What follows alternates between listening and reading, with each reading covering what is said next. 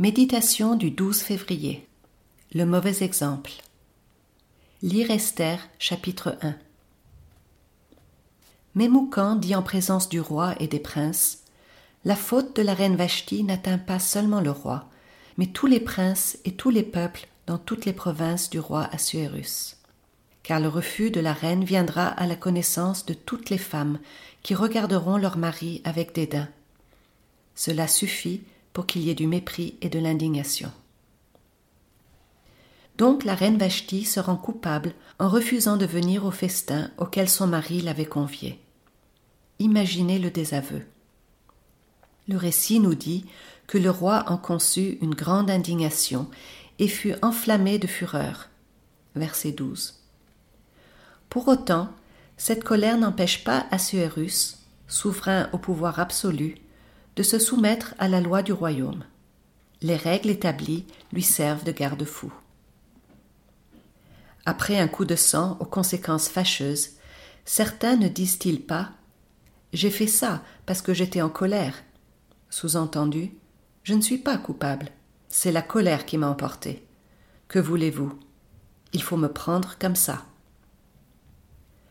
Le roi consulte les sages de son royaume, qui, d'une certaine manière, vont aller plus loin que sa colère. Pourquoi?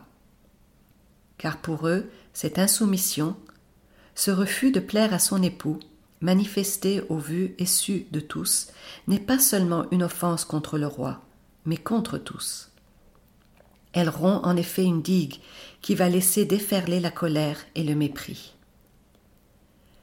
L'Écriture confirme ce que les sages de Babylone avaient déjà pressenti le désir de domination, l'appétit effréné de liberté, le refus d'obéissance conduisent toujours à la haine et au déshonneur. Ceux qui méprisent la loi doivent savoir que la vie de leur âme sera profondément troublée. Dans la famille, une femme qui méprise son mari sera méprisée par ses enfants et se sentira profondément méprisée pour la moindre chose. De même, lorsque l'homme seul se livre à la colère, sans consulter. Il est abandonné à lui-même, à ses pulsions, et il pêche. Mais quelle conscience avons-nous de ces choses? Le mépris? On se livre ouvertement au mépris, même devant les enfants. La colère? On s'abandonne à la colère sans même en sentir une humiliation.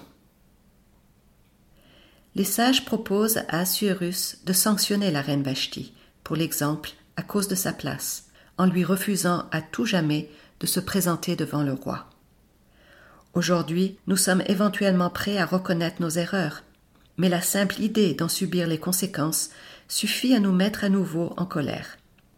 La victime n'a même pas le droit de souffrir de la méchanceté de ceux qui l'entourent. Cela signifie que nous ne connaissons pas la repentance et que notre âme ne pourra pas guérir.